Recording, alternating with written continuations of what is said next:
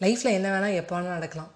இருபத்தி நாலு மணி நேரத்துக்கு முன்னாடி கரெக்டாக பார்த்தீங்கன்னா என்னோடய பாட்காஸ்ட்டில் கடி ஜோக்னு சொல்லிட்டு ரொம்ப ஜாலியாக சிரிச்சுக்கிட்டே பேசினேன். பட் அந்த டுவெண்ட்டி ஃபோர் ஹவர்ஸில் என்ன வேணால் நடக்கும் அப்படிங்கிறத ஒரு உணர்த்துறதுக்காக தான் என்ன நடந்திருக்கோ அப்படிங்கிற மாதிரி இருந்தது. விவேக் சாரோட இறப்பு. வணக்கம் நான் உங்கள் ஆர்ஜே வைஷ்ணவி பேசிகிட்ருக்கேன் விவேக் சார் அப்படின்னு சொல்லும்போதே எனக்கு அப்துல் கலாம் ஐயா தான் ஃபஸ்ட்டு ஸ்ட்ரைக் ஆகிறாரு ஏன்னா அவர் சொன்னதுனால மட்டும்தான் ஒரு கோடி மரக்கன்றுகள் நடணும் அப்படிங்கிற உணர்ச்சி அவருக்குள்ளே வந்து மற்றவங்களுக்கு அந்த பாதையை வந்து வகுத்து நீங்களும் இந்த வழியில் வாங்கடா இது நல்ல பாதை அப்படின்னு வந்து காட்டினாரு.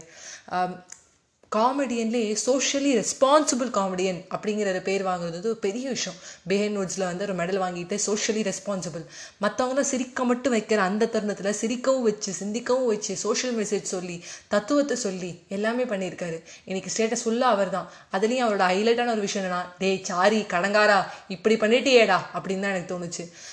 பாதி லட்சங்கள் மாதிரி நடக்கும் போதே அவர் இறந்துருக்காரு அப்படிங்கும்போது ரொம்ப கஷ்டமாக இருக்கு. நீ ஃபுல்ஃபில் பண்ணிட்டு போயிருக்கணும்யா அப்படிங்கிற ஒரு எண்ணம் இருந்தது? அதை ஃபுல்ஃபில் பண்ணுவோம். எப்படின்னு கேட்டிங்கன்னா நம்மளால் பண்ண முடியும்.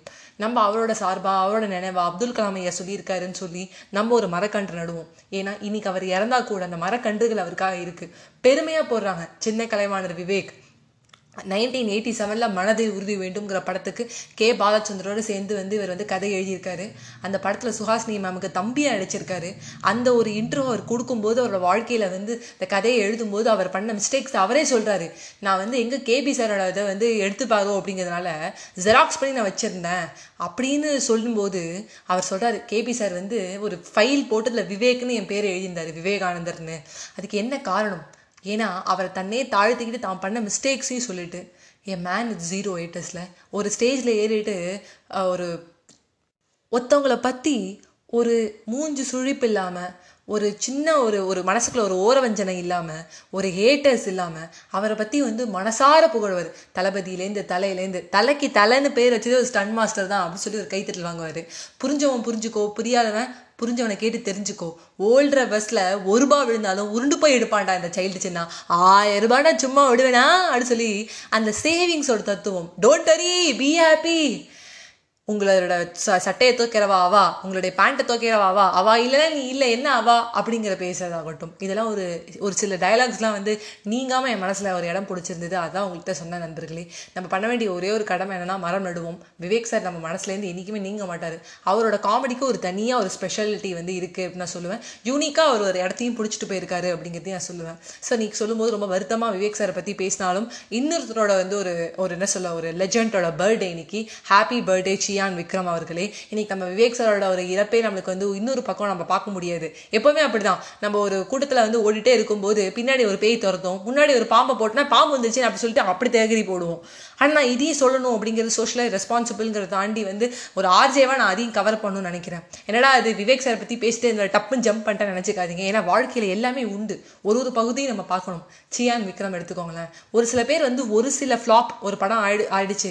ஸ்டார்டிங் ஒரு இயர் வருவாங்க ஒரே ஒரு படம் ஃபெயிலியர் ஆனோடனே அவங்க மனசு உடஞ்சு போயிடுவாங்க. ரெண்டு படம் மூணு படம் நாலு படம்னோடனே உடஞ்சு போய் அந்த ரெண்டு வருஷத்தில் அவங்க ஏதோ ஒரு ஓரத்தில் போய் வந்து உட்காந்துருவாங்க இல்லை அந்த இண்டஸ்ட்ரியை விட்டே போயிடுவாங்க. எனக்கு சினிமானுக்கே எனக்கு சரியே வராதுப்பா. நான் எங்கேன்னு போய் மலையாளம் சேச்சி மாரி வந்து போயிட்டு டீ ஆட்டிட்டு இருக்கேன் அப்படின்னு நினைப்பாங்க. பட் பத்து வருஷம் தொடர்ந்து ஃப்ளாப் ஒரு இருக்கிற இடமே தெரியாம சொல்லுவாங்க இருக்கிற இடம் தெரியாமல் இருந்துக்கணும்ப்பா அப்படி சொல்ற மாதிரி இருந்தாரு.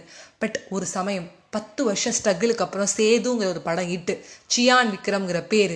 சாமி படம் ஒரு பிளாக் பஸ்டர் அன்னியன்ல அம்பி ரெமோ அப்படின்னு சொல்லி ஒரு சின்ன சின்ன கதாபாத்திரங்கள் கூட எடுத்தா கூட அதுக்கு என்ன என்ன ஒரு என்ன செய்யணும் அப்படிங்கிறத பார்த்து பார்த்து செய்வார்.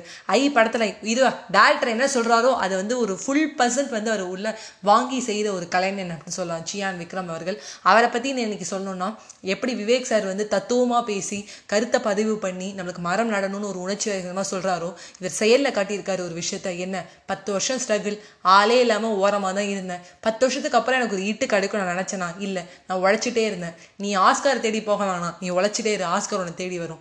அது வந்து ஜாக்கி சான் சொன்னது போல் சியான் விக்ரம் அதுக்கு வந்து ஈடு இணையாக வந்து காட்டியிருக்காருன்னு சொல்லலாம். ஏன்னா சேதுங்கிற படம் அவருக்கு ஒரு ஹிட் கொடுத்துருக்குன்னா அது காரணம். பத்து வருஷம் ஸ்ட்ரகிள் பத்து வருஷம் அமைதி. அவரோட வேலையை அவர் செஞ்சுட்டே இருந்ததுனால மட்டும்தான். ஸோ நன்றி மக்களே.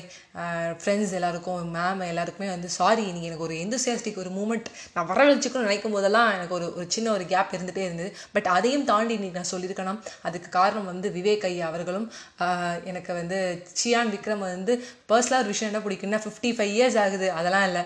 டேரக்டர் சொல்லிட்டாரா என்ன மாதிரி வேணாலும் விஷயத்தை மாறிப்பேன் அப்படின்னு சொல்கிறதும் அது மட்டும்தான். எப்போதும் போல் அப்துல் கலாம் ஐயாவுக்கு என்னுடைய நன்றிகள். அவர் எங்கே இருந்தாலும் நம்மளோட ஆசீர்வாதம் பண்ணுவார் அப்படின்னு சொல்லிட்டு விடைபெறேன். பாய் பை நண்பர்களே.